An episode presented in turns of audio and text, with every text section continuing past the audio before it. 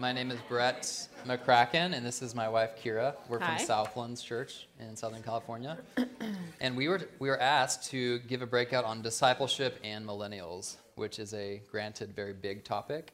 We only have about an hour, so we're gonna try to cover as much ground as we can based on our experience discipling millennials, and we'll see how much we can get through. So, first, we need to kind of define and understand who millennials are. It's kind of a term that these days is thrown around as a generic term for any young person. In fact, a few weeks ago, Alan Frow, some of you might know him, he's our lead elder at Southlands. He was uh, giving a sermon on David, and was, he was talking about how David was 15 years old and something happened in his life. He was like, You know, David, 15, he was a millennial. And Kira and I were like, um, no, I don't think so. Like, A, like 15 year olds today are not millennials, actually. And the term millennial would not have existed in David's time. So, who are millennials? So, let's just go through the generations just so we can see where millennials fall. So, baby boomers. How many people here are a baby boomer? All right, baby boomers. So, baby boomers born 46 through 64, um, they're a very defined generation. Uh, who comes after baby boomers? Anyone know? Generation X. All right, Generation X. So, do you guys know who this is? Thom Yorke, lead singer of Radiohead. He's like a quintessential Gen Xer, I believe. And then after Gen X comes millennials. So, there's Justin, Justin Bieber. So, he's the quintessential millennial, I think. Millennials are also uh, called Generation Y. So, following Generation X, Generation Y, also known as millennials. And then naturally the next generation who so those of you who have kids who have had kids since the year 2000 that's generation z. So um, anyone know who this is? This actor? Stranger things. So it's the actor from stranger things. He's generation z. He he or she what yeah millennial. Okay so the pink turtleneck kind of is odd but generation z. So okay so um, Kira and I are millennials, so we are actually talking from experience as older millennials. Um, I think I'm barely on the cutoff of a millennial, um, but we also spend a lot of times around millennials. So, Kira, do you want to talk about? Yeah, that? so um, Brett and I both work at an, at Biola University, which is um, an institution of higher education, and so yeah, we're around millennials all the time. It's part of our profession, um, and Brett is an elder at Southlands, and we lead a life group at Southlands. Um, and somehow, some way, the millennials seem to always flock um, into our life group. So we have like a life group of about 20. And just over the course of our marriage, we've been married for five years. Um, we've just done a lot of discipleship with millennials. So that's kind of the perspective we're going to be speaking from today. And just as a caveat as well, like it has been in an American context. So we know that there's a lot of global representation here. So this is just what we've seen from leading American millennials. Yeah. So So, what are some traits of millennials, just to kind of lay the groundwork before we get into discipling millennials? I'm just going to go through a couple. There's a lot we could say that we could have a whole breakout session just on defining millennials. Um, but here are some traits. So, they're digital natives. So, if you're a millennial, you've grown up in a world with the internet, with technology. Technology is a huge part of your identity. Um, so, it all comes naturally to them. They're digital natives. Here's another interesting one. Um, they're- tend to be prone to instant gratification, and a lot of this has to do with technology. If you think about if you grew up in the age of Google, everything is just instantly accessible, so there's very little patience for things. Like the instantaneous uh, nature of technology leads to uh, a tendency towards instant gratification and impatience. So we'll talk about this more later, but that kind of poses problems with discipleship. If you think about discipleship being a long obedience in the same direction, how do you do that with impatient millennials who don't have a tolerance for anything long? They expect recognition and praise. So they're very confident in their abilities. This is kind of the uh, trophy for participating generation. They, they've been used to being kind of given praise and accolades their whole life. Uh, so that's another interesting dynamic of millennials. They're also very idealistic and entrepreneurial. This is actually a really positive attribute of millennials that uh, we don't want to always talk about millennials in kind of a derogatory sense. Like, we are very idealistic, we're go getters uh, in the professional workplace. We dream big dreams, and, we, and actually, if you look at like the startups happening in like Silicon Valley, a lot of them are being started by millennials because they just like have a dream and they make it happen and they believe they can. So their overconfidence uh, can become a good thing when it comes to the business world and entrepreneurial endeavors. Millennials are very skeptical of institutions. Um, so religion, organized religion, um, politicians, if they've grown up being marketed to, they've grown up um, with a mistrust of authority, uh, and so they tend to be very skeptical of uh, institutions. So this is also one that poses some unique challenges for the church. How do we overcome the natural skepticism millennials have towards institutions? And then the final one I'll mention is this: uh, they have they have a tendency to think of their identity in more fluid terms rather than fixed terms. So they don't like to be pinned down as like any sort of category. They want to have a, an identity that can always be changing. Um, the slash professionals is, is the way I describe the whole thing. Like on your Twitter profile, on your Facebook profile, you will say like, I'm a Christian slash husband slash poet slash like, you know, entrepreneur. Like you'll see that a lot with millennials. They like to do a lot of everything and they don't want to say that they can't be like this on the side or an Uber driver at night and like a CEO in the day, whatever. Like, so they're, they're slash professionals. And so that fluid identity is another interesting challenge, I think, as disciples of Christ. How do we work with a fluid identity, but also knowing that all of us ultimately want to be like Christ? So there is kind of a fixed identity we should all be striving towards. Okay, so we're going to structure our time focusing on two overarching challenges that we see discipling millennials, and those are integration and commitment. So, what do I mean by integration? Um, I often think about the one of the paradigms for life as a millennial is if you think about like a laptop screen and all the different windows that you have open. So we have like a dozen windows open at any given time, and we're always toggling between like our social media accounts and our work email and our personal email and like our Netflix and all these different things. So it's almost like a metaphor for this way that we live in compartmentalized boxes. We have our aspects of our different aspects of our identity, kind of that slash identity, they exist side by side, and it can create a very fragmentary identity. So, given that context for millennials, how do we work towards a more integrated Christian identity? This is a challenge that Kira and I see a lot with uh, the millennials in our life, and we'll talk about some specific areas. And I just put Mark 12 up here just to remind us that um, the um, integration of all aspects of our life is what we're commanded to do. So when Jesus is asked, What is the greatest commandment? He, he harkens back to the Shema in terms of, Hear, O Israel, the Lord our God, the Lord is one.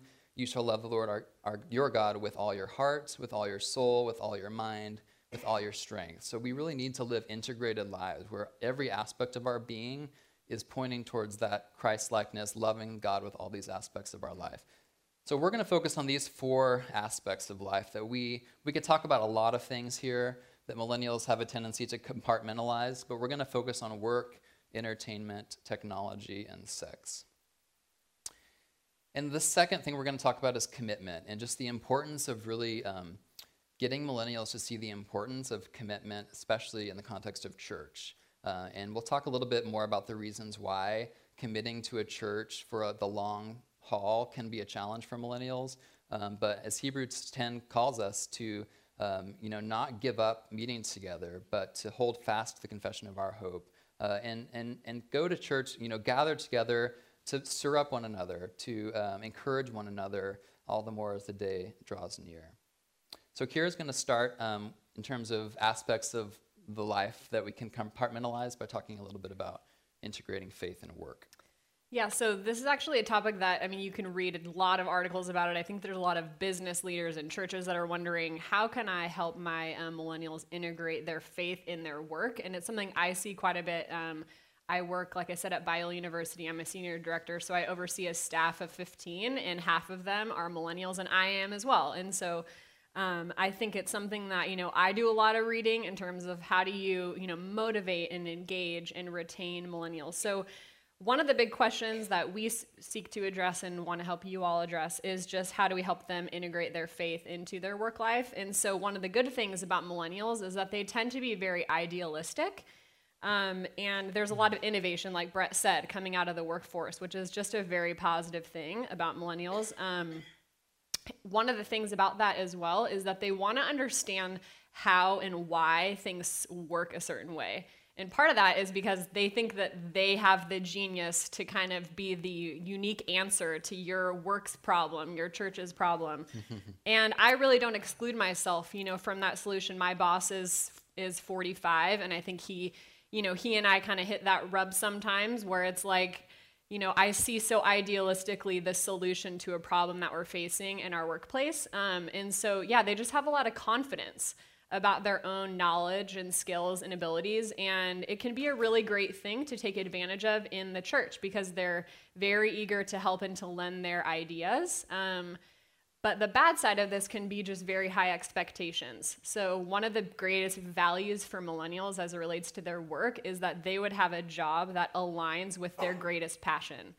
And anything short of that, like they want to check out the window. So, if their job isn't 100% passion satisfying, they like are itching to leave in six weeks. Um, you know, one of the interesting, funny stories that I've seen in this. So I'm discipling this girl, and um, we get together for lunch every other week, and um, she is a Biola graduate, and so she's you know 22. Um, obviously needs a job in order to pay for rent, in order to pay for life, and is cobbling together a few jobs. I think that's the that's kind of the status of possibly a lot of millennials. They're trying to just make ends meet. So was chatting with her just about her um, workplace. She had been employed somewhere for six weeks or maybe four to six weeks, and she's like, you know, Kira, I just I hate it, and like I'm just not inspired by it. She was working at a retail store.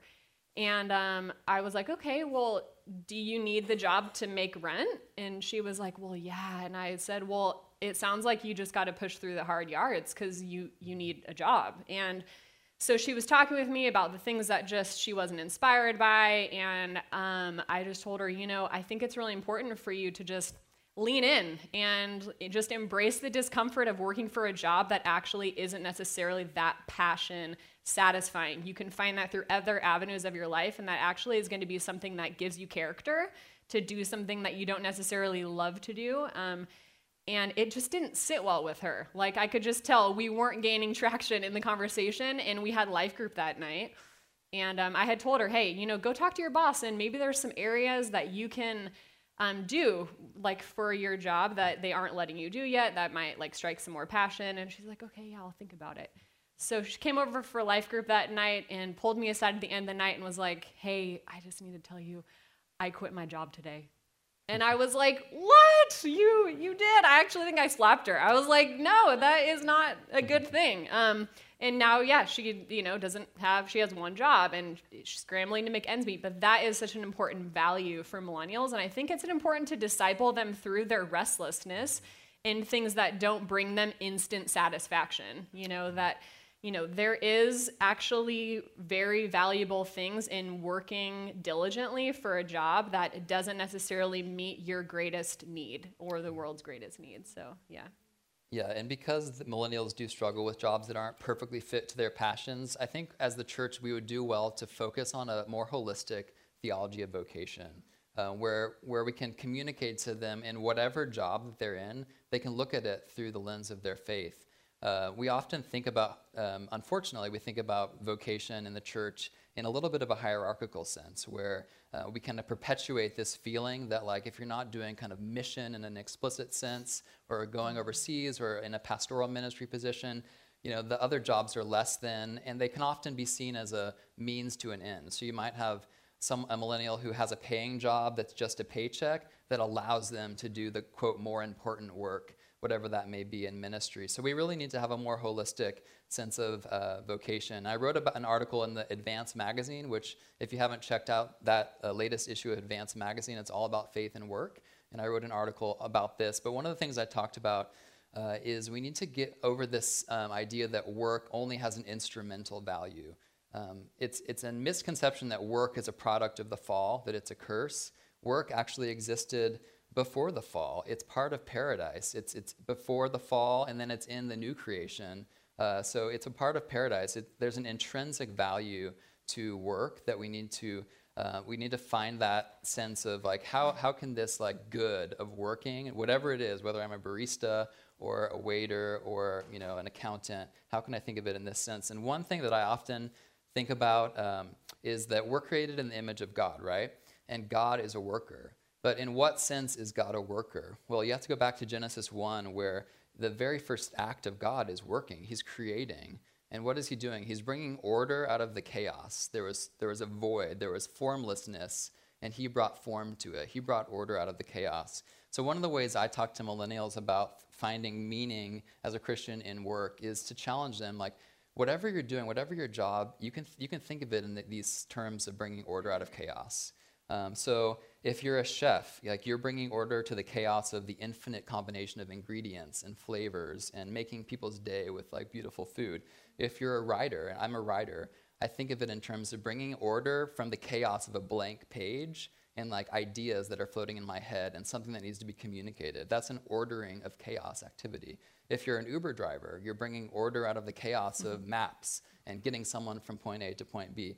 So, literally, any job you could be in could be thought of in these terms. And I think to, to think in that I'm created in God's image, He was a, a, God who ordered chaos. How can I do that in little ways in whatever my job is? I think that's a helpful way to think about vocation. So, a recommended resource uh, for vocation, and we're going to have a, a, book recommendation in each section we talk about. Tim Keller's Every Good Endeavor, one of the best books we've ever read on this topic. So, we would highly recommend that one. Okay, so moving on to another category um, that millennials, just like they can compartmentalize work as something that doesn't really have much to do with their faith, um, entertainment is a big part of millennials' lives. Uh, there was a recent statistics I, I, read that said millennials on average spend 18 hours consuming media every day. So it's a big part of their life. They, um, you know, whether it's Netflix or just social media or music, uh, like the streaming services, Spotify. I think like 75% of the Spotify customers are millennials.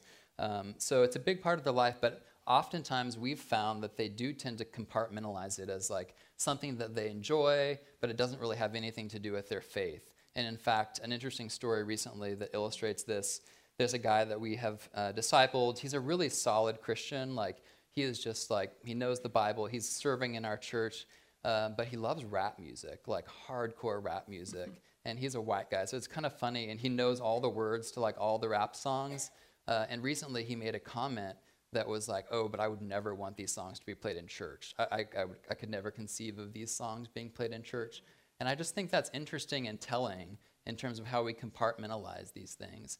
Why is it okay to enjoy this entertainment outside of church, whether it's a movie or music, but we wouldn't ever feel okay like having like a screening of a movie like that in the church or listening to this music. As Christians, we need to think about our faith in a holistic sense so that every aspect of our life uh, is integrated. And so these unhealthy compartments, uh, entertainment can be a really unhealthy one. And one thing that I've noticed is this, um, this tendency to kind of swing the pendulum from one extreme to the other.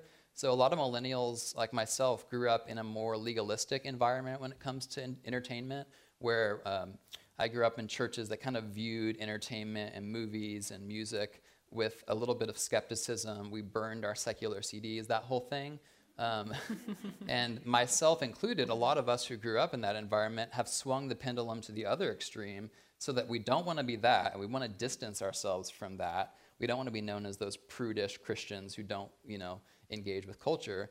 But the problem is we've gone to the other extreme where now it's just kind of like an uncritical embrace of everything, and that's not helpful either. So we need to be thinking about um, culture and entertainment in a way that um, is somewhere in the middle, where we actually do enjoy the goodness of what God has created. And there's a lot of goodness and truth and beauty in arts and culture and entertainment.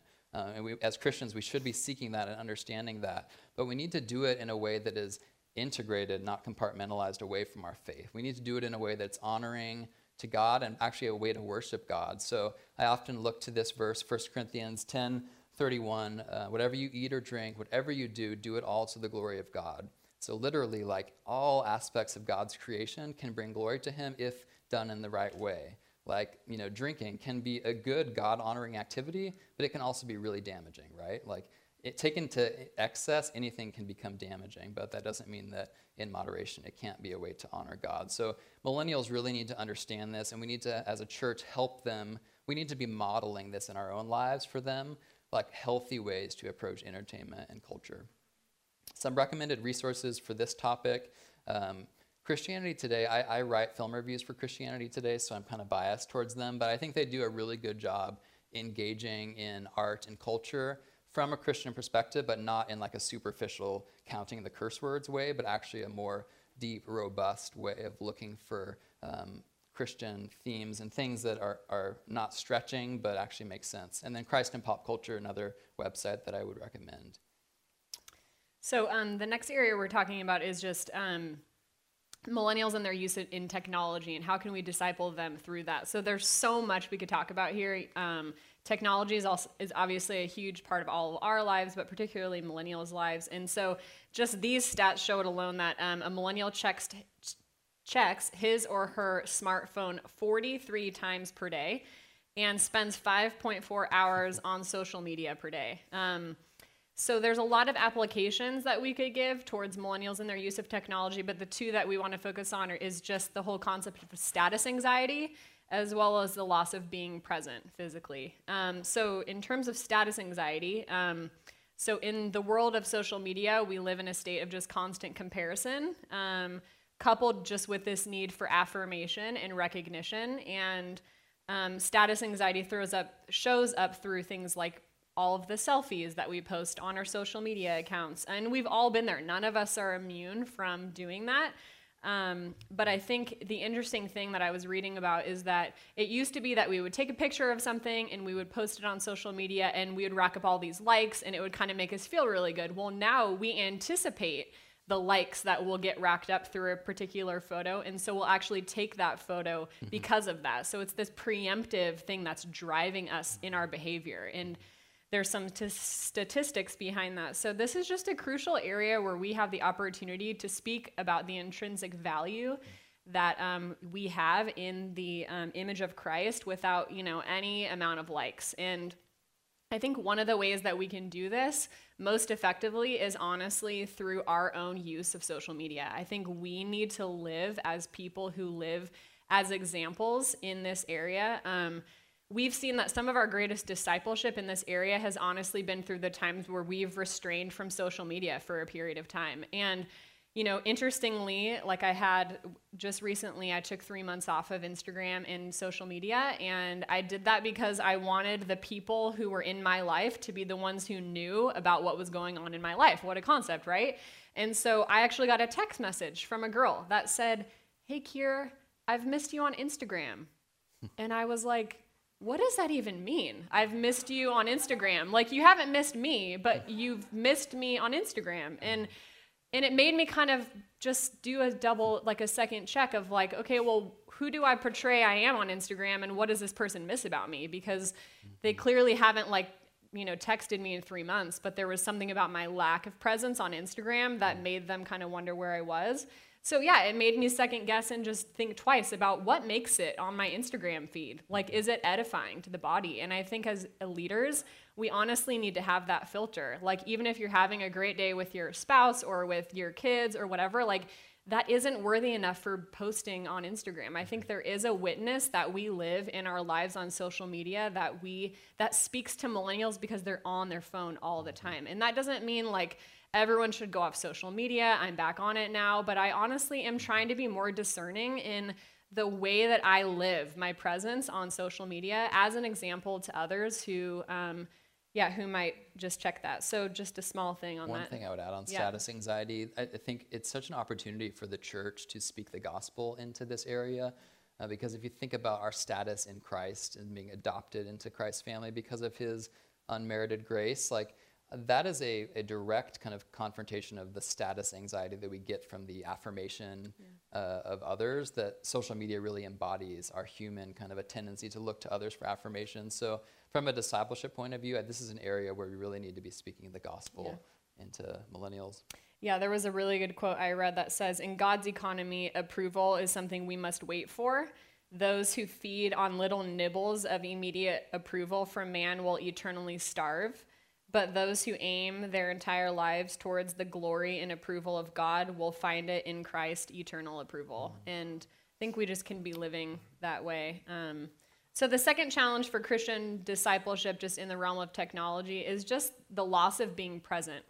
So, we are increasingly living our lives through screens and streams and apps and Snapchat and everything. Um, our relationships are digital. Our communication is digital. Our love to one another is becoming digital through emoji cons and things like that. So our ever present phones just offer us endless distractions for actually taking away from living in the present and living actually like flesh to flesh, shoulder to shoulder. Um, Brett and I see this a lot when we travel. You know, we were in Rome recently and we were shocked to see the thousands of people who would be like in the Colosseum or St. Peter's Basilica, and they're actually more mindful of taking like the best photo than they are of just like seeing it with their own eyes. And Brett and I were just like, what a shame. You know, they're they're replacing a digital memory with their own mindful memory and our cameras are actually making us less aware of retaining a memory in the moment. Um, there's this great quote that says, by outsourcing the memory of a moment to our camera, we flatten out the event into a 2D snapshot and proceed to ignore its many other contours, such as context, meaning, smells, touch, and taste. Um, and just in light of this, because we are increasingly living in a place where um, technology is taking over, it just means that our the flesh and blood reality of the body of Christ needs to be that much more powerful and that much more meaningful. So as leaders in churches, that's one one thing we can do that as a body of Christ, you know, how can we um, compete, right, with the allure of like constant digital distraction and one of the ways that we can do this is just through encouraging physical gatherings and tell them to put their phone away, you know, and model that as an example. When they're at your house for dinner, like leave your phone in your bedroom and allow that moment to be the most important thing that matters at that point in time. Um, you know, we need to resensitize them towards the value of flesh and blood relationships, and we can do that um, just by putting away our phones. Yeah. I'm going to talk about this book. Yeah. Oh, yeah. So, this is a book that I just finished reading. I would recommend, honestly, every single person in this room read this mm-hmm. book. It's called 12 Ways Your Phone is Changing You. And it honestly is, it gives such a biblical framework to the use or to the use of our smartphones. And one of the things that was most convicting about it for me was actually reading about the offense towards like God's humanity that I am creating when I'm texting while driving. Like it's things like that. They that he gives a biblical framework just for our use of phones, and it was so practical and so helpful. And it was, um, it kind of wasn't like an extreme thing like check your phone away. But anyway, just would really recommend that book. Okay, so our fourth and final category of uh, integration rather than compartmentalizing is sexuality. Uh, and you know, obviously, this is a big part of millennial life, our, and our culture is so saturated with sex. Uh, we kind of have to do a better job as the church of um, talking about this in a compelling way. Um, you know, unfortunately, the views of many millennials on sexuality are not primarily being formed by the church. Um, they're being formed primarily by the culture in very misdirected ways, misguided ways. Uh, and that's going to be a, an uphill battle for the church in the 21st century. Um, so, obviously, there's a lot that could be said about this topic, and there probably should be a whole breakout session in mm-hmm. advance on just this topic, but we're going to talk about just two particular areas that we've um, had experience um, discipling in this area.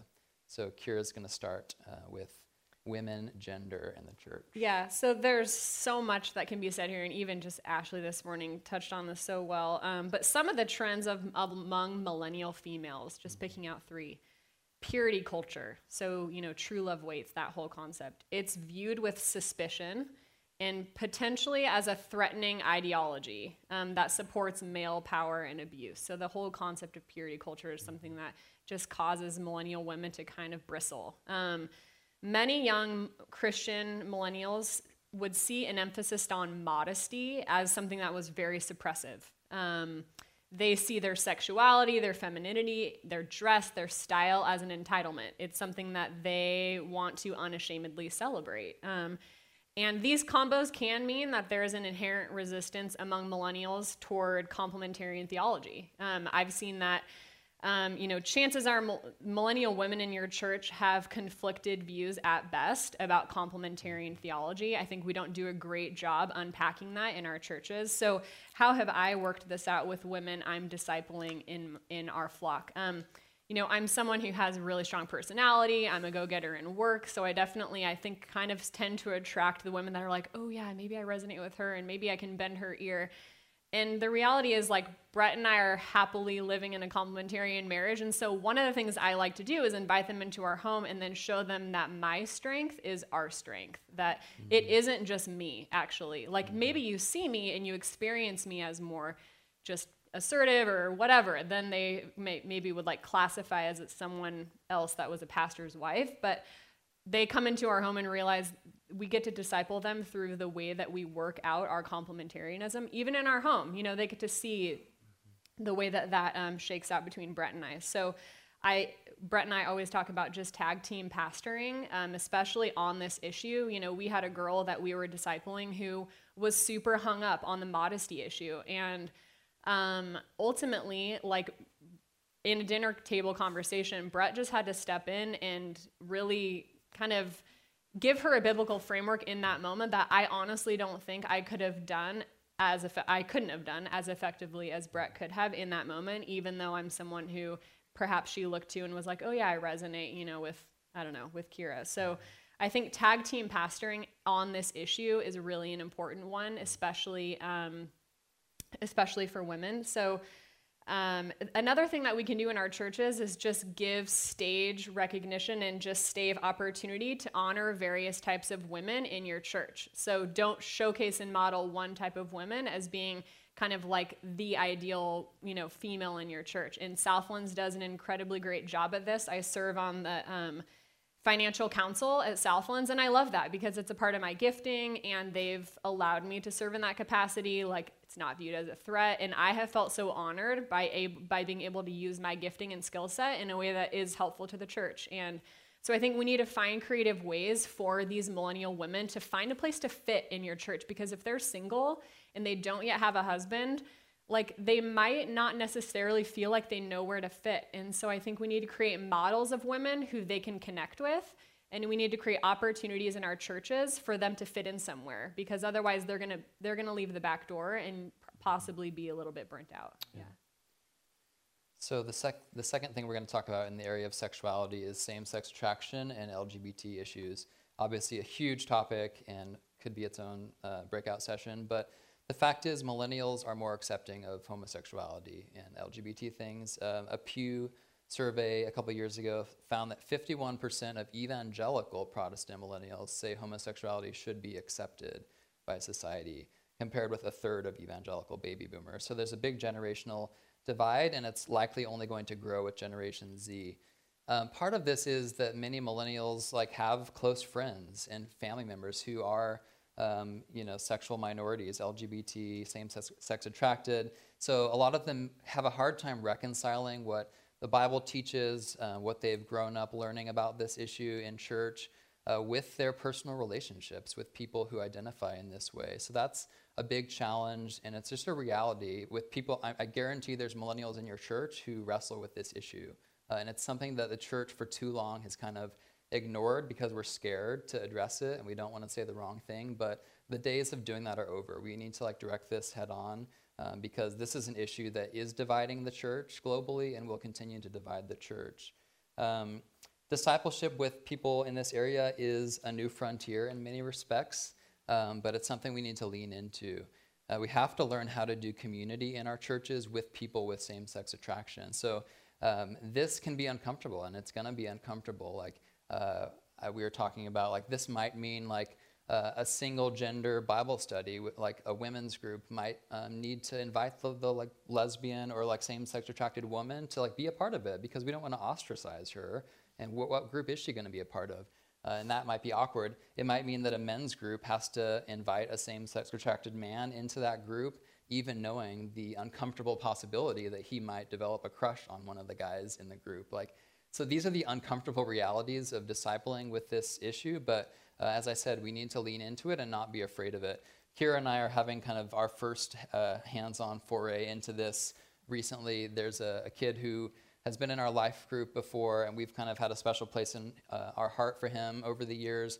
And an, uh, a sin issue in this area of same sex attraction recently came to light, and it's just kind of a public thing. And he's very broken about it. He doesn't identify. He doesn't want to identify as gay. He, he really wants to like grow in this area, um, but he actually didn't have a place to live. Um, so we actually invited him to live in our guest room for a couple months and just to have a safe home where we could kind of disciple him through this difficult season in his life where this, this private area, this private struggle has unfortunately come to light for him. Uh, actually, fortunately, I think they came to light so he can start to heal.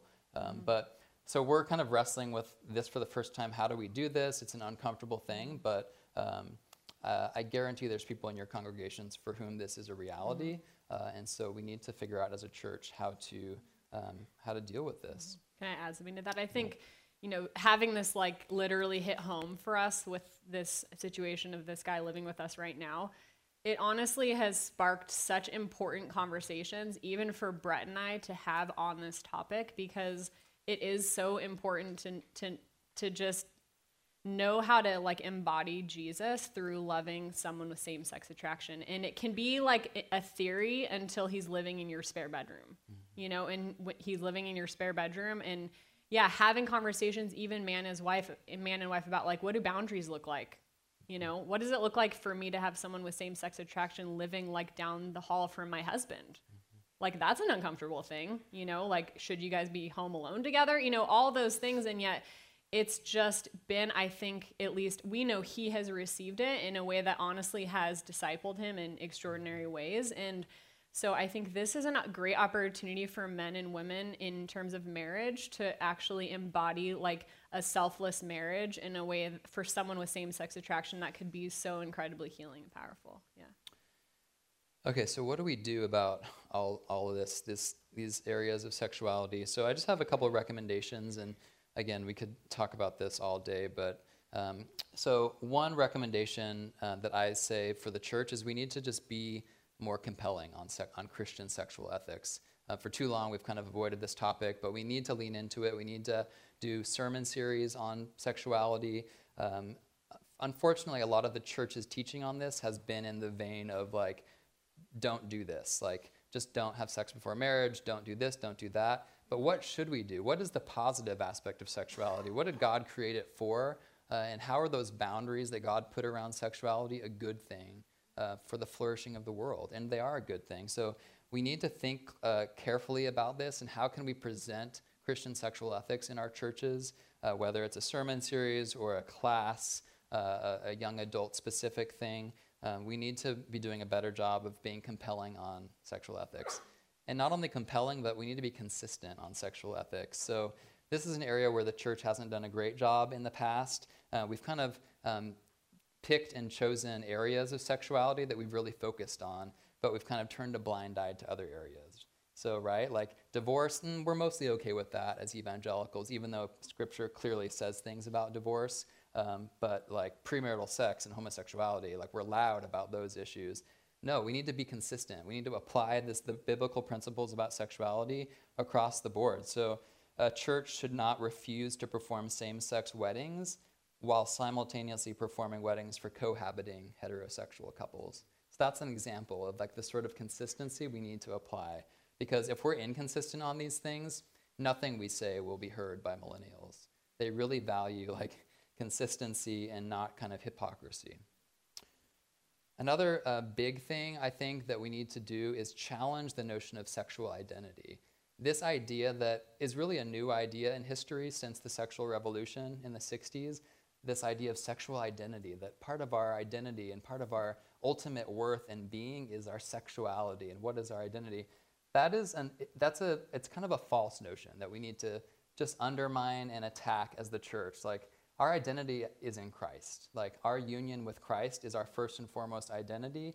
And so even for those who struggle with their sexuality and sexuality is a complicated thing and all of us struggle with our sexuality to some extent, um, but we shouldn't reduce it to that level of identity because once someone in their mind switches to identifying with that aspect, it's like a lost cause almost because society is just going to pat them on the back and say like this is your identity no one should tell you different So this is the, the, the front battle line, I think, is challenging the whole sexual identity notion.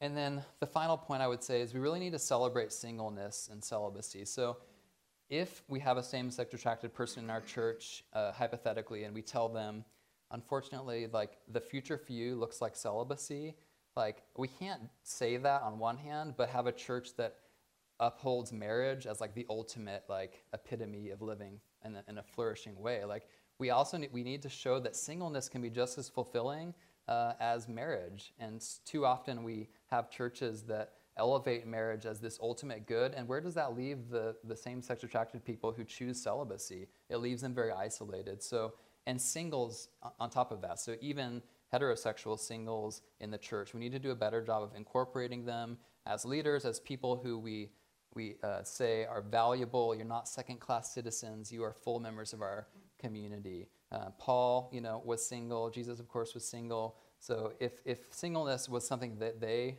that worked for them, and in fact, Paul commended singleness, right, in Scripture as a good thing. We need to be doing a better job of that in our churches. So, a couple resources um, for this. Uh, there's a video series that um, the Catholic Church, the Vatican, actually commissioned, but it's not like a super Catholic video series, so don't be afraid of it. But it's called Humanum, and you can go to it on Vimeo. Uh, they, they incorporate Protestant theologians in these documentaries, but they're short films that go through different aspects of the, the beautiful picture of sexuality that God has created scripturally. And I haven't seen anything that does as good of a job of like painting sexuality and gender and the complementarity of gender in a beautiful way. So I'd recommend those videos. And then um, Spiritual Friendship by Wesley Hill. He's a same sex attracted Christian who has chosen celibacy because he believes that's the biblical way. Um, and Sam Allberry is similar. Um, both of their books are excellent, so I'd recommend those. Okay, so we're going to move into our second overarching theme, and that is the importance of commitment. Um, commitment is hard for millennials, they are commitment averse. Um, I recently read a Forbes magazine survey that said 91% of millennials say they expect to stay in a job less than three years. So that just shows you, like, whether it's a job you know, whereas their parents' generation, baby boomers, tended to stick with a career, you know, for like 40 years, millennials, that does not appeal to them. So they, they like short-term commitments. They can't do long-term commitments. They're also pretty skeptical of the long-term commitment of marriage. So the marriage statistics are that millennials are getting married later in their 20s uh, compared to their parents' generation, if they're getting married at all, because they're skeptical. So why is, why is commitment so hard for millennials? uh, Kira's going to talk about. Yeah, so a, a four-letter word we probably all know, FOMO. Um, the fear of missing out, um, you know, is probably most exemplified by millennials. Um, just the whole idea that they want to keep their options open for that possibility that something better might come their way. That would be kind of the next big thing and the next best thing. Um, and so, you know, the interesting thing as Brett and I were talking about it was like, this actually isn't a new trend. You know, what did we see in the Garden of Eden? We saw the first account of FOMO. You know, one fruit that they could not eat, and yet they did not want to miss out on the good tasting nature of that fruit. And so I think, you know, this is something that is unfortunately a trend among millennials, and I think they are honestly like ridden with anxiety about this. This is something that it, it runs deep, you know, and it, it, leads to a lack of commitment. It leads to bailing on things that they say yes to. It leads to them not RSVPing to the party you invite them to because, like, a friend might call them that day to go to like you know a baseball game and they they would be so sad to miss out on that so how have we discipled through this um, in our uh, context we have just held the bar of accountability very high and we've laid out super clear expectations for what we expect of them and we've held them to it it is honestly something we have like not little toleration for but we we run a thin line on this because we have a life group and we do dinner every Wednesday night and or yeah, every Wednesday night. So we do like a, you know, nice dinner, plated plated meals and yet we ask them to bring stuff. And you know, I'm a working woman. I like get home at 6 and they're coming over at 7 and I'm like scrambling to get the meal together, so sometimes I ask them to bring part of the main. So we had a pizza night. And at the beginning of our life group every year we say, okay, we need you to always contribute towards food, rotate it amongst the group so not everyone's carrying the same weight. And we expect that of you. Like, So please, you know, do that. And we know commitments wane throughout the year. So we had pizza night. The girl who signed up for crusts, which was like a pretty important element of pizza night. like it's the crust. And she didn't mm. show up. And I was just like, hey, texted her, like, what's up? What happened? You know, like pizza night crusts, like, where are you? You know, and didn't respond to me until the next day. And I had a, a chat with her. I just said, hey, like, no worries that something came up or whatever, but could you just let me know? Because I would have had someone else bring crust and like we kind of needed it for pizza night, 20 people over for dinner, and it left us in a bind. And honestly, I think she was so refreshed by being held accountable that she hasn't missed a life group since. Yeah. Like honestly, and I don't think that's like a performance thing. I think honestly like we don't have kids, but we've been told like when you spank your kid, like they actually like behave right or sometimes and they are refreshed by it. You know, they're like, "Oh yay, you know, spanking." sometimes. So I think that when we hold them accountable to what their commitments are, they actually respond well. And I think it's it's refreshing for them. So we, you know, we would recommend just doing that. And I think she also felt grateful that I missed that we missed her. You know, like we noticed that she wasn't there, that her presence in the life group actually mattered that much. That I followed up with her and said, "Hey, like, you know, would have been great to see you." So, call them to commitment, expect accountability, and follow up when it lacks. Um, yeah. So aside from FOMO, the other big thing, reason why they're so commitment averse is just consumerism has been the air they have breathed growing up in consumerism. So they're used to having it your way. Like they can build their own burritos at Chipotle, they can curate their Netflix playlist exactly to their liking. Every choice is something they can choose and curate themselves. So they apply that logic to every commitment and like if they don't want to do something, if it doesn't fit with their you know schedule of what they want to do like they won't do it like they're consumers and this is particularly problematic with church and we've seen this uh, with church shopping church hopping even the fact that we like use church shopping in our vocabulary as just kind of an accepted term shows how much consumerism has infiltrated the way that we approach church like church is not a product that we shop for like we shop for a brand of toothpaste like where we, we try a brand and then we get tired of it and then we shop around for a new brand and try something new. But this is the way that millennials often approach church. They think about it in terms of their consumer checklist of what are the things I want out of a church? What do I want to get out of it? Like, how often do you leave a church service and ask, like, what did you get out of the sermon? The fact that that's the language we're using shows that consumerism is, is the way we approach church. Um, so we need to challenge this uh, in order to, to convince millennials that commitment to a church is important, uh, we need to start by challenging the consumer mindset and framing the church not as a product that the marketplace you know, is wanting to kind of choose and, and, and create to, to its liking. No, the church is something that Jesus has created, and he has a vision for what it is, regardless of what all the consumers would like it to be. Um, so I actually wrote a book that is coming out this uh, fall called Uncomfortable and the, the subtitle is The Awkward and Essential Challenge of Christian Community.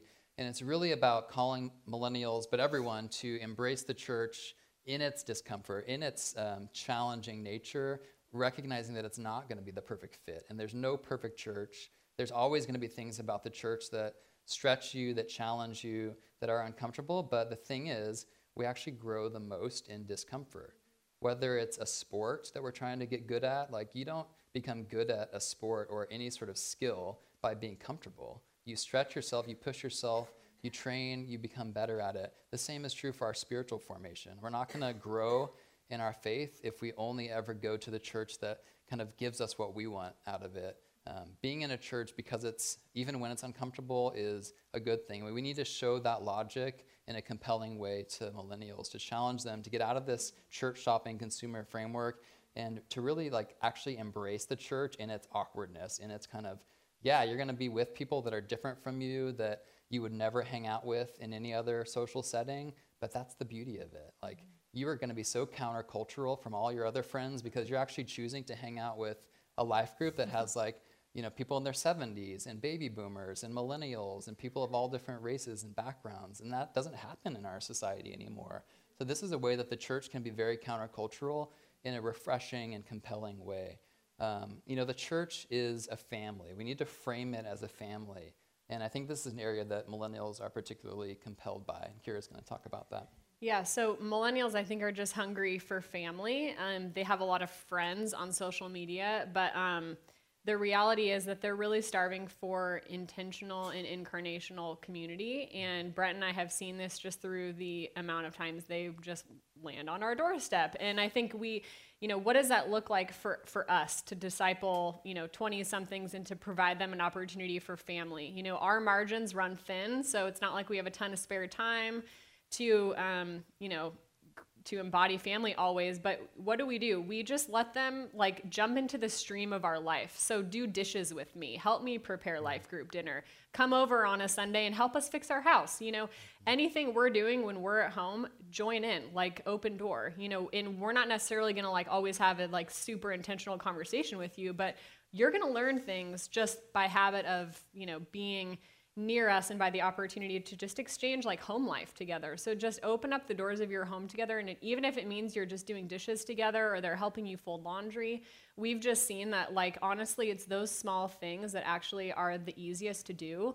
Um, they're costly, right? Like, I would rather probably fold laundry or do dishes without like having company there, but it is something that's just effective in terms of like time management. So just terms of offering family to millennials, just opening up your home is huge. Um, the second thing is just find creative ways to um, spend your weekends to travel. Um, Brett and I, you know, I've, and this might be difficult for those who have young kids or whatever, but even just the idea of like doing a family vacation, like who gets to come on your family vacation with you? You know, I think offering family vacation to people who don't inherently have a family is something that can be super powerful. And it we often forget that like singles don't have people to travel with. Like they go places alone on mm-hmm. vacation. We have a guy in our life group who literally goes all over the world by himself. Mm-hmm. And it breaks my heart because brett and i go places together and it's amazing. And and he goes to like poland by himself. He's going to costa rica next week by himself.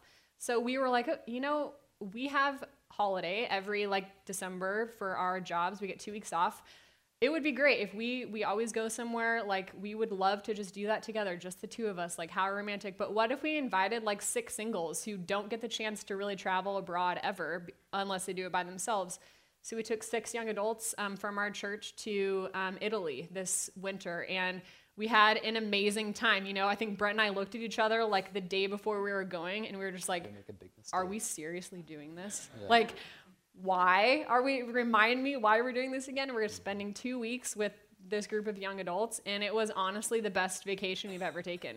Mm-hmm. Um, it was so much more meaningful than had it just been Brett and I. You know, so find creative ways to like do holiday with singles as well. Um, and I think we just need to make sure that our churches aren't idolizing blood family, especially for this generation. You know, they're oftentimes going to be living proximity wise away from their parents. So, like, what does Father's Day look like for like next Sunday for everyone in your church who like doesn't have a dad? Are they coming over to your house for dinner? You know, things like that. Mother's Day. You know, we need to not like prioritize those family holidays as like more important than I think just the rhythms of our church, that's something Brett and I are really passionate about. Mm-hmm. We don't have kids of our own.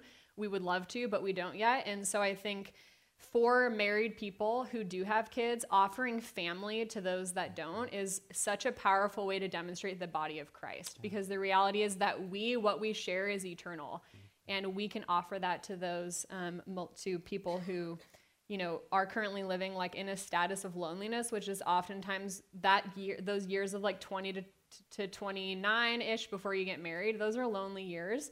Um, so be family to them. And um, the church is this opportunity for all of us to be mothers and fathers and brothers and sisters. And we can do that um, just by the way that we um, demonstrate family to one another. So the second area, just in terms of convincing millennials to like recognize the importance of commitment, is just establishing the fact that growth requires um, rhythms. So this is like a big thing for Brett and I. Um, whenever a millennial asks us like the secret to our marriage or like the secret to effective like you know role in the workplace, we would honestly just typically start with the importance of solid synchronized rhythms. Mm-hmm. That life is actually about like the mundane rhythm mm-hmm. and Alan, our pastor, has given us this amazing illustration that we've used um, that is all about a planter box. And he just asked us one time, like, what are the rocks in your planter? What are the things that go in that planter box before the soil ever falls in?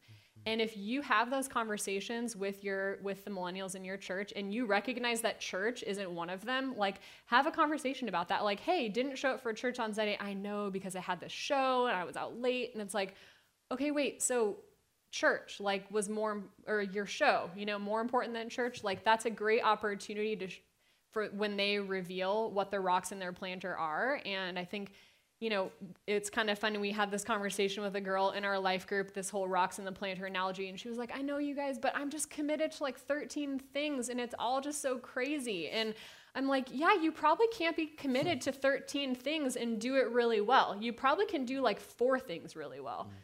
So, what are the four things you can commit to doing really well? And that was like a tough conversation for her because she's an idealist and she wants to do everything well. But I think this whole thing of like, life is all about rhythms. God created a week in a rhythm, you know, six days of work, one day of rest. And so, what are the rhythms in your life that are going to be kind of the track that set you up for growth mm-hmm. and for success? And then model that in your life together. Brett and I, at the beginning of each year, honestly write out like what our rocks are for that year. And we have it on our fridge. And it's like other things that come up, like if we kind of evaluate that through the lens of like, do we have space for it? Because here's what we're committed to. Mm-hmm. And this is what we're committed to. Everything else needs to like kind of just fit around it. And ultimately, then the soil fo- starts falling out of the planter box, and you actually don't have space to do everything well. So, just having a conversation with them about the rocks that are in their planter is huge. Okay, so um, one other thing uh, that makes commitment challenging that we really need to um, kind of uh, lean into and question is the value of authenticity, which we all know is a huge value for millennials. There may be no higher value than authenticity for millennials. Unfortunately, authenticity has come to mean something uh, that is not all that healthy, and that I think authenticity millennials often equate with um, brokenness and kind of being raw and just like my mess, like I'm authentic. And so that alone, as Christians, we need to kind of challenge. Like, really like that's what it means to be authentic is just be kind of open about your brokenness like if jesus was the the kind of mo- the perfect human if he lived the perfect human life he's in theory the most authentic human that's ever lived and so christ likeness really should be the vision for authenticity and yet too often we view authenticity as kind of just like going around the circle and sharing our like brokenness but never growing out of that and so the more authentic thing to do is to push each other forward um, and collectively just moving forward in, in holiness. Um, the other thing with authenticity is it's so much about my feelings and what feels right. And like being fake is like millennials hate that. Like that's inauthentic. And so for them, like um, showing up to church, like a physical church, and the same church, like week after week, can quickly come to feel inauthentic. It can feel like fake. And so that's a big challenge for their long term commitment to a church is that, yeah, like any relationship, there's going to be seasons where you feel more into it and less into it. And they're prone to just kind of abandoning it in those low moments because they don't want to do something where they're faking it or where it's inauthentic. Um, so, authenticity says if your heart's not into it, you shouldn't force yourself to do it. You should never just go through the motions. But the problem with this is that um, actually going through the motions um, isn't necessarily a bad thing. It isn't inauthentic. It's actually often how we grow. And this is something I often tell the millennials in our life group is like if you show up to church and it feels like you're going through the motions, like that's okay. Like just being there physically and going through those motions of worshiping, praying, taking the Lord's Supper, shaking people's hands, like those are the physical rituals that the church has done for 2,000 years for a reason because they form us. And the thing about like physical habits and there's some great books out there I would recommend, particularly by this guy named Jamie Smith, who talks about the connection between physical habit and the desires of our heart. And I would just point millennials to that idea that actually, if you're having trouble feeling it in your heart, sometimes our, emo- our emotions lead our hearts. Like it, we kind of, behavior can precede belief at times, as, as odd as that may sound to their ears. Um, so feeling fake, going through the motions isn't necessarily a bad thing. Uh, this is a quote from C.S. Lewis that I think gets at it in a, in a compelling way. Do not waste time bothering whether you love your neighbor. Act as if you did. As soon as we do this, we find one of the great secrets. When you are behaving as if you love someone, you will presently come to love him. So, as true as that is in relationships, it's true of the church. So, if, if, if we can just get millennials to show up, like that's often what I say, just show up, like you're going to be missed. It's not even a question of you, it's a question of what I'm going to miss by you not being there. Mm-hmm. Like your physical presence, even if your heart's not in it at all, your body's there and that, that matters. Like the body of Christ is a mysterious thing, and the Spirit can work even when our hearts aren't there. He, can, he can work through us to edify the larger body. And so that's a reality that millennials uh, really need to see. Uh, just being there matters. Uh, commitments help discipline our feelings. And that's something that millennials um, they can be held captives to their feelings. And that's where I see a lot of them going astray, is they've, they're held captive to feeling, to authenticity, but commitments and the rocks in the planter idea, those things can provide guardrails. They can provide checks and balances to the erratic danger of being led by our feelings. And that's a, that's a truth for discipleship, whether it's millennials or any of us, really. We need those guardrails of community, of scripture, um, things that are outside of ourself that are more reliable and stable. Mm-hmm. So, um, some resources on commitment, uh, and particularly with the church. Sam Allberry has a great book. It's only like 100 pages called Why Bother with Church. If you have a millennial who's asking this question, mm-hmm. I would give this book to them. It's really compelling. And then You Are What You Love by James uh, K.A. Smith is all about this idea of connecting the physical habits of worship and, and how they change our heart and the desires of our heart. So, um, with that, we are um, done with our presentation, but we'd love to take questions and answers if any of, any of you guys have any questions at all. I think there's a, a mic maybe um, around. Or just talk loudly. Or just talk loudly, yeah. Did you have a question? Yeah.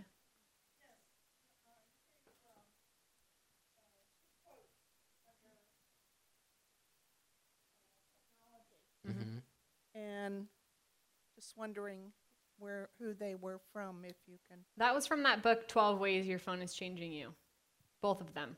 12 Ways Your Phone is Changing You. Ah, okay. Yeah. Yeah. It just came out. It like just came a out month ago. by Crossway. Yeah. Yeah.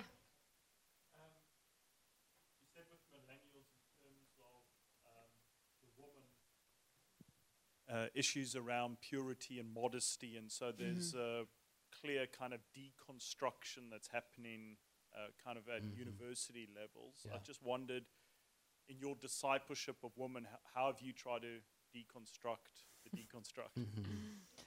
yeah, that's a big, good question. Um, one of the biggest things I try to do is ask a lot of questions. Like, where is this coming from? Mm-hmm. Um, and most of the time, I find like it's oftentimes, oftentimes they're expressing like, you know, the the head of the iceberg, you know, and I'm wanting to unpack like, but what has made you think that way? Or What has formed that in you? And honestly, a lot of the times it leads to questions about mom and dad, you know, and it leads to opportunities to talk about mom and dad, and it leads to opportunities to talk about church. So like the biggest one that I've dealt with is a is a girl who, yeah, like wears literally head to toe, would wear like sweats and a sweatshirt and never exposed her body. And that was because of something that she like swallowed at age 10 so we talked a lot about what was that, you know, revival that you went to at age 10 and what was being fed to you and how can we like process through like what does it look like to live both in freedom but right now you're actually not living in freedom because you're living in chains in chains to what it was that was spoken you know over you at that point so asking a lot of questions and just having space for them to be in process and not necessarily having like a buttoned up answer i think has been helpful yeah. Um, I, I think a lot of the people we've dealt with, um, a lot of it comes from a reaction against the church background that they came from, that maybe had an unhealthy um, emphasis on modesty and yeah. a, an Gnostic way of kind of devaluing embodiment. So I think for us, mm-hmm. um, kind of talking about the body as like it's actually a beautiful gift. It is, and like uh, we can't um, be Gnostic in terms of like having a, unhealthy view of embodiment, but we also don't want to swing the pendulum to the other extreme where like sexuality is the only level with which uh, the value of our bodies can be expressed. And that's what the society around them is saying that actually sexuality, going back to the whole sexual identity thing, it's risen to this level of like, it's a, it's a major way I express my identity. Um, but that's not the only value that embodiment can be expressed. And we can be body positive as evangelical Christians without being kind of sexual libertines. And so that's kind of a balance we need to strike better, I think, in our churches. Yeah. Yeah.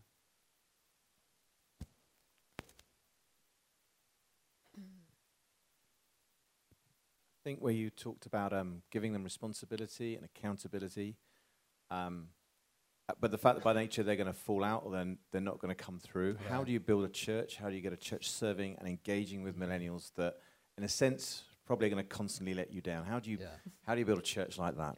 Yeah, really good question because it's true, and we've actually dealt with this um, recently with um, a single who's been in our life group, and we've really kind of developed him and kind of groomed him to be a leader, and we pushed him to like be a leader, and we kind of vouched for him with this position of leadership in our church, and he's kind of let let us down in terms of not uh, carrying through on what he committed to. And so it goes back to the commitments. Like, if you make a commitment to lead, like, you need to do it.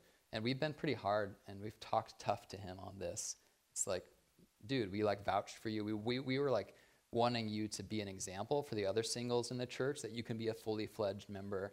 Uh, and yet, yeah, he's kind of flaky. And a lot of millennials are flaky. So I think that's, on one hand, it's kind of a just a given. It's kind of the the price we pay for wanting to give opportunities for millennials to serve. Um, but I think you just need to lay out the expectations very clearly with millennials beforehand that say like, hey, we're not going to give you this responsibility unless you can like give us your word that you're going to follow through and that you're not going to like move across the country in six months because you know another opportunity arises. Um, so I think we need to do both and. We need to give them opportunities, um, but also recognize that they are a little more um, fluid just by the virtue of their life stage. Like we can't count on them to be fixed there necessarily the whole time. But we cannot. Our churches can be edified by by short-term commitments. I think at times, but it's hard. How do uh, how do millennials view uh, relationships outside of their of their age groups, and what kind of stereotypes could um, older Christians try to break if they're trying to to mentor or work with millennials? Good question. Want to take that? Hmm. I think one of the things I've seen is they actually don't know like how would how would they be useful to you? Like how is them showing up to church on Sunday useful to you? And I think they just don't necessarily like know um like one of the examples that I'm thinking about is this girl in our life group who like she one of the reasons why she doesn't come to church on often on Sundays is because she just doesn't think that the church is going to miss her. Like, what role does she really have on a Sunday morning? And I've tried to speak over like, look, on a Sunday morning, you actually have more freedom in the room to go minister, like prayer wise and encouragement wise, because you don't have kids that you're like chasing after. So show up on church to be, you know, to go up to you and to ask like how can they pray for you and i think one of the things that we can teach them or how can we um, how can we teach them that they need you is to honestly just re-encourage that whole thing of like showing up and realizing that there is actually something that they bring to you because again they want to be useful and helpful Yeah. i don't know that would that's one idea that comes Yeah, I would mind. also say that any mentoring type relationship needs to be to some extent both ways. Yeah. And so it shouldn't only just be you as the baby boomer, like speaking into the millennial and kind of telling them what to do or not to do. Like they have things that they can teach you, and I think they're going to get a lot more out of it if they can see how their relationship is benefiting you, kind of like Kira said. Um, and so we often try to push millennials like out of their comfort zone relationally. Like, yeah, befriend that like working class baby boomer that you have nothing in common with, and you'll see kind of the beauty of the church in a microcosm in that relationship, kind of forcing yourself to learn how to do life with people who are different. Um, yeah.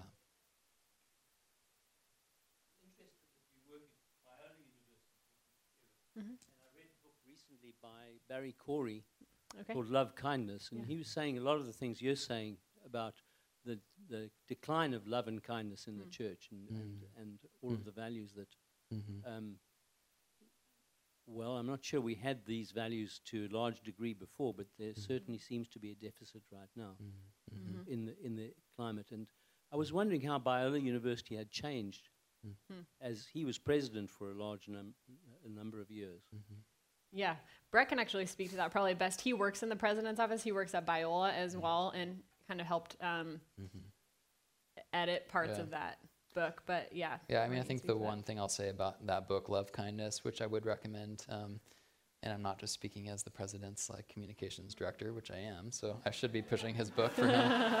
um, but it, it legitimately is a good book, and I think the the phrase in that book that he uses that I think is so helpful is we need to have a firm center and soft edges as Christians, and it's the whole like truth and grace. And millennials often they love the soft edges and the grace piece, and that's kind of where a lot of them would gravitate.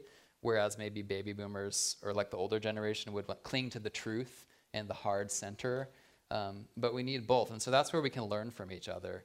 And millennials can maybe help the the older generation realize like you need to have a little softer edges in your tone and how you talk about these things.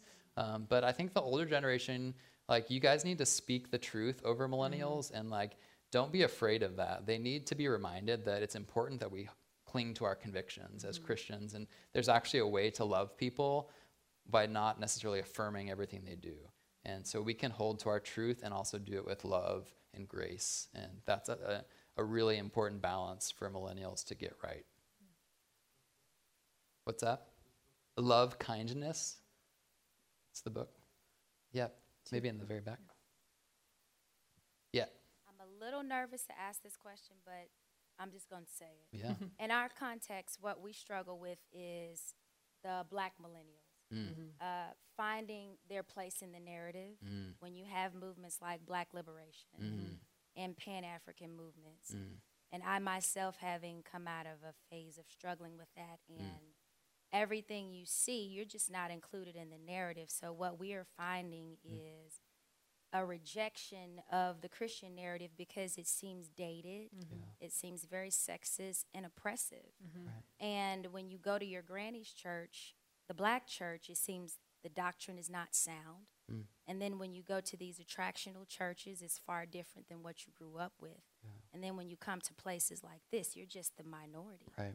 And so you find as a as a black millennial, you're going this this doesn't work Yeah. anymore.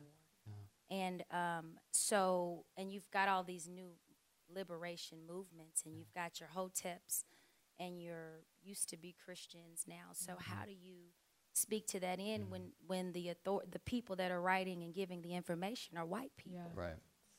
Yeah, that's a really good question, and um, uh, yeah, I mean, we can talk more after, but I, I do think that this is a big issue for the church, and millennials care a lot about social justice and racial justice and racial equality, and this is something that um, the older generation of um, Christians, particularly white evangelical Christians, haven't really been great at in terms of elevating the importance of these issues. Um, I mean, even this week, I don't know if anyone's been following, the Southern Baptists are having their convention right now, and there's a, a huge explosive rift happening, happening in terms of those who really want to push for like condemning the alt right and the racist kind of aspects that are happening in America, and then some Southern Baptists are really apathetic about that apparently. So as the church, we have to wrestle with like where do we fit in, and where the there's there's logical gospel entry points to the justice conversation and the racial unity um, conversation. So um, yeah, I mean, there's a ton we could say on that. Um, but I also think the identity piece, like identity politics, is becoming kind of the new religion in America, in the world. And so it's not only sexual identity, but racial identity. Everyone is just identifying in their little, their group, and uh, it's a fight over who's being persecuted the most and whose rights are being trampled on the most. And so this is another area where, as Christians, we need to really speak the truth of union with Christ. That is our primary identity. You know, how do we put our primary identity first and like still have these conversations of our different kind of lenses that we look at life because of our backgrounds, but we don't elevate it to the way that secular culture kind of elevates those different layers of identity. All right, we should probably wrap think- up, oh, but Nick was oh question? Nick, Nick Saltis. Just in um, you, you mentioned the consistency when it came to sexual ethics. Uh, Mm. you used the example of divorce, and Mhm. um, uh, in in terms of commitment, Mm-hmm. how have you felt uh, millennials respond when it seems like in churches we give a lot more latitude to families? Mm-hmm. Um, it was my son's soccer game. I was at my daughter's recital, Right. Um, and it seems a little unfair. Uh, she was at her show. Um, do you do you find that as something that comes up, uh, or or not really? Mhm. Can you answer that? Yeah, I mean, I think that is like that's one example of where millennials would see kind of inconsistency. And um, another thing that Kira and I talk about a l- sometimes is like um, we need to be careful that like Mother's Day and Father's Day and these secular holidays aren't a bigger deal in our churches than like the Christian holidays, like the Day of Pentecost or like you know um, Easter and Good Friday and Ash Wednesday. Like, why does Mother's Day get more attention in our church than Father than like Ash Wednesday or like Good Friday? Like that shows how the ethics of like American kind of family values and like the idolatry of blood relations that Kira mentioned earlier has has infiltrated the church and made us more compelled by that than the church, our identity as the eternal body of Christ. Um, so we just need to be careful in all of our decisions that we make in terms of making sure that we're making the decisions as Christians and not out of our culture or the ways that society values things. And I think millennials will really resonate with that. Um, they'll feel seen and heard more when there's mindfulness given to those little things. Um, even as like a couple without kids, like Mother's Day and Father's Day is kind of like, yeah, we you know we celebrate it, but it's like we're not included in that. So be mindful of those things. Any any other last questions? We'll be up here afterwards, but thanks for being here and we've enjoyed talking with you.